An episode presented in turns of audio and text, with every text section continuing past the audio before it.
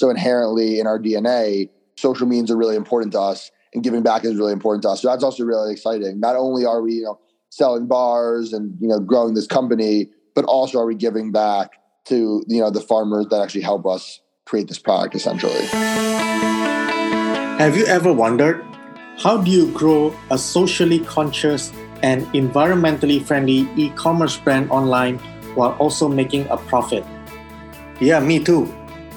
After watching my family members suffer through cancer and heart disease using products by companies that care more about profits than their customers, there must be a better way, right? That's when I discovered an emerging wave of successful, purpose driven businesses, and I knew I needed to be a part of it. So join me as we dive into the stories behind the most inspiring brands in the world and discover the secrets on how they successfully win over the vote of their customers' wallets and grow their business online. My name is Vincent Tandiono, and welcome to the e commerce speak podcast.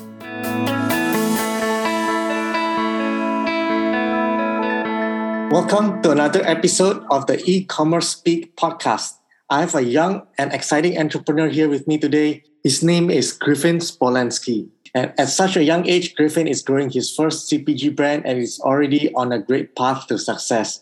Griffin founded Mezcla with a co-founder named uh, Coco, and Mezcla is uh, basically it's a plant-based, gluten-free protein bar, and they work with regional farmers from all around the world to bring flavors of the world into a healthy and crunchy snacks. And they also allocate a portion of sales to support those communities that harvest the ingredients. And on top of that, Mezcla also funds art programs that support children's development. So super excited to have you here. Welcome, Griffin, to the show. Vincent, thanks a lot. Excited to be here. Yeah, can, uh, can you take me back a bit on your story? Like you first met Coco when she was a guest presenter in your social entrepreneurship class, right? So how did you go from like listening to a guest presenter to eventually like co-founding a, a business together? Great question. Yeah. So I was at the University of Virginia and Coco was actually presenting to my social entrepreneurship class. And, you know, she had a small granola company and I was really interested in food and entrepreneurship. So we started chatting uh, and it just happened very organically. I wanted to learn more about what she was doing. I wanted to learn more about the food industry. Um, you know, we had great synthesis right off the bat, and one thing led to the next, and we literally, you know, started making recipes in her kitchen every week, and that became every day, and that's kind of how things progressed until until we ended up founding Mezcla together. Wow, yeah. So you were taking a social entrepreneurship class. So does that mean like when you were in school, you already knew that you wanted to start a business? Yeah, I've known my whole life that this is something I've wanted to do. So I actually I come from a family of entrepreneurs and it's kind of in my blood, if you will. So it's something that I've always been really excited about doing, honestly. Uh, so did, did it like when you were in school, uh, did it, I, I believe you were also like offered a job, right? Which you turned down. So was that like a, yeah. that was like an easy decision for you, I, I guess? um, yeah, it was an easy decision for me. My family wasn't so happy, obviously, because I obviously was forgoing a salary and forgoing a lot of security for something a lot less secure, obviously. But I was I was pretty sad on it, and I was pretty excited about you know going the entrepreneurship route. So for me, it was a pretty easy decision. Mm-hmm. Uh, I'm curious, like, what do you enjoy most about what you do right now, being in a in a building your own business, especially also giving back to the to the social communities as well. That's a great question. Uh, a few things. One, I love solving problems, and every day I wake up, there's another problem. Um, you know, we've had great growth and we're seeing great success, but at the same time, like you know, you still have to problem solve. You still have to fix issues. You still have to figure out how you can do better. So every day I'm faced with those challenges, and that's really exciting for me. And then, you know, to what you said earlier, everything we do has a give back tied in. This was founded out of a social entrepreneurship class so inherently in our DNA, like social social means are really important to us and giving back is really important to us. So that's also really exciting. Not only are we, you know, selling bars and you know growing this company, but also are we giving back to you know the farmers that actually help us create this product essentially. Mm-hmm. So how many how many countries are you uh, sourcing from right now? Uh, so so is it if I understand correctly, like you source from those uh, places, and then that, that that is also the flavor that is uh, branded into the product. Is that is that how it works? That's absolutely right. So, for example, you know we have a Japanese matcha vanilla bar. We source our matcha directly from Japan, and then we actually give back to fight food insecurity in Japan. Um, so that's how we kind of do it. And right now we highlight three flavors. So we highlight a Peruvian cocoa, a Japanese matcha, and then a Mexican uh, a Mexican chipotle. So that's it's it's all. And then actually we just launched a Canadian blueberry bar as well, uh, Canadian maple blueberry bar, excuse me, where the maple comes from Canada. So uh, it's been it's been really exciting to see the feedback we've been getting. Yeah, that's that's awesome. And talk to me also about your other uh, social um, mission as well with the mes- I, I, believe you call it masculine movement. I saw on your website where you support the the artists. Like, how does that like how does that connect the like a protein bar? How does that connect with art? Right, that's a great question. Well, you know, something that we thought was really interesting was we wanted to highlight you know people from all over the world, uh, just like we were highlighting ingredients from all over the world. So what we're doing is we're actually highlighting a different artist every month on our website, uh, and that's all user generated art, user submitted art. Uh, and the whole idea is, you know, like let's highlight people that that are you know great artists that want to be seen. So that's what we're doing on the art side of things. Ah, yeah, that's that's interesting. I definitely, uh, if you're listening to this, definitely uh, check out the the art that is featured on on Mezcla. Uh, do you, do you also do uh, art yourself, Griffin? Um, no, I'm not. I'm not the not the best artist myself, to be honest with you. Yeah, yeah, we, we do. yeah, and I'm curious, uh, Griffin, because there's like so much competition in uh, in the protein bars market, and there's even like many new brands, new flavors coming out all the time. So, what have you found to like uh, the best way to differentiate your your own brand and also the to like attract your ideal customers? So it's tough, right? It's really tough. It's a saturated market. It's a busy market fortunately we're breaking through, right? Like, you know, the retailers we're in. I had a conversation with one of our distributors yesterday. We're moving really, really well right now, and we're cutting through all of the noise. And I think it, for me, it boils down to two things. One is the product. If you look at the protein bar market, 98 or 99% of the bars have the same texture. They're this like doughy, date like texture. Whereas for us, we're this like crispy, like uh, puffed texture that is just completely different than really anything on the market, to be honest with you. And I think that's helping us a ton. And you could see it, you know, in our repeat purchase rate online. You could see it in our velocity in stores. People love the product and they're coming back. And then on top of that, I think that we have a unique go to market strategy, uh, unique design, unique wrappers. So that's also helping us as well. So I think, you know, look, it's, it's hard to cut through, but in the end of the day, if your branding's on point and if the product's great, people are going to continually come back for more. Mm-hmm. I think I think you brought up you brought up a good point there that like the branding and all the it has to be on point. Can you walk me through like some of your process? How do you know that that is gonna like resonate with your with the market?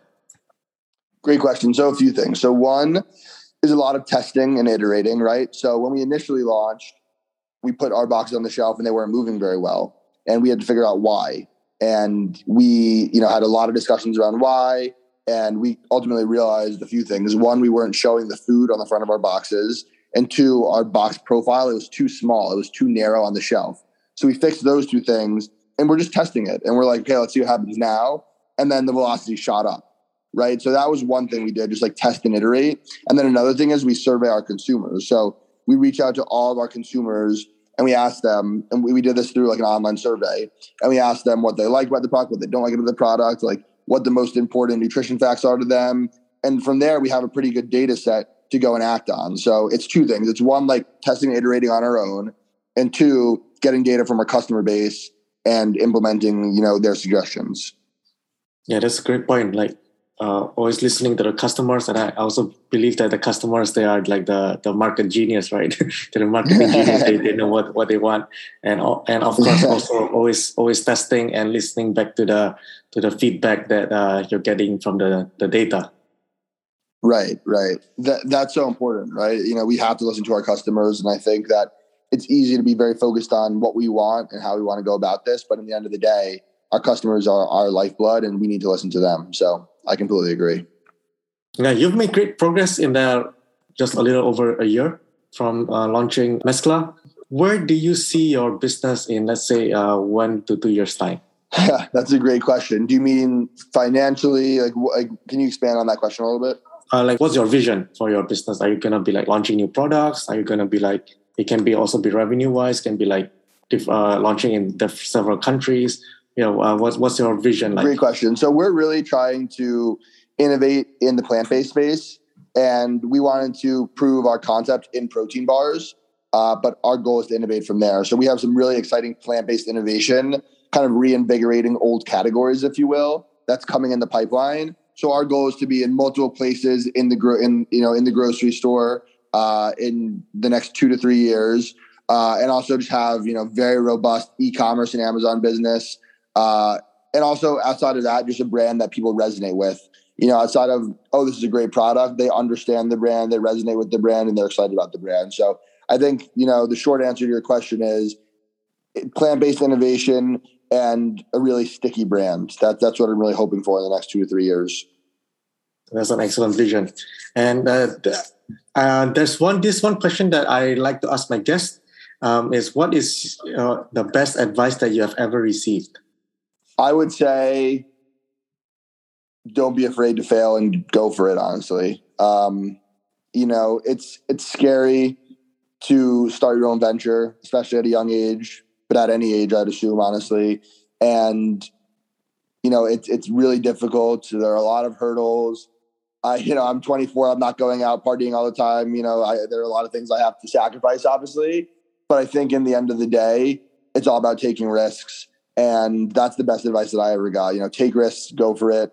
Um, you know, and and in the end of the day, if you if you strive to do what you want to do, you, you even if even if you know one venture doesn't work, you I, I don't think that it's a failure truthfully i think that's success and you learn from it and go on and go forth so i would say the best advice i've ever gotten is take risks and just go for it mm-hmm. so if someone is uh, like going out of uh, like in college right now and they are thinking about uh, starting their own business like like what you did would you would you recommend that or do you think that's only like for certain type of people who are like really really go getters? Uh, I mean, yeah, it's definitely for a certain certain type of person, right? Like if you're not if you're not able to work right, because in the beginning for the first few years, or at least the first year, for the most part, you're on your own, or you might have a co-founder, but you don't have a big team around you. So you need to be very diligent. And you need to be able to do things on your own. So if you can't do that, I would definitely not recommend starting your own company right off the bat. But you know, if you don't need that that team around you, and if you can do things and multitask, and you're not, you know, super if, you're not super risk averse, then I, I would say go for it 100. percent But obviously, you have to weigh the the pros and cons, and you have to understand who you are internally as a person. So, you know, I, it's not for everyone, and I wouldn't recommend it to everyone. Um, so, yeah, I guess I guess I can't give a blanket answer on that one. Mm-hmm. Yeah, I, I, think you brought up a good point that, that you have to really understand yourself, right? If you're the type of person that can can make it happen, then then why not? But if you're somebody that's um, uh, like you don't you don't want to sacrifice to, to make it work, then it's probably not a good right. idea. And the thing is, like you know, if you if you need a lot of structure, I would say definitely don't do it, right? Because there's no structure at all. So uh, yeah, it just depends on the person for sure. Yeah, that's that's excellent advice, Griffin. So uh, for people who want to check out Mezcla, they want to learn more about uh, your your products, or they want to they want to try some of your protein bars. What's the best way for them to do that? Yeah, great question. So you can find us on Amazon. You can find us on our website at eatmezcla.com. You can find us in all fresh market locations in Erewhon uh, and you know a bunch of other small independent retailers across the country. So uh, we also have a store mapper on our site. So if you uh, want to check out where you can find us in person, just go on our website, click on that store mapper, enter in your zip code, and uh, you'll find a few stores near you. So that's a great question, Vincent. Thank you very much for that. Mm-hmm. Yep, I will definitely also put all the links in the show notes as well to the website and also on Amazon. And uh, before we wrap this up, Griffin, is there any final uh, takeaways that you like to share, or anything that um, any any burning things that you want to share that I didn't ask? Not really. I think the the biggest point I would say is in life in general, uh, and obviously I'm young, so I mean I don't have the the fruits of wisdom of old age, but I would just say in life in general, take risks and go after what you want and that doesn't mean be uncalculated.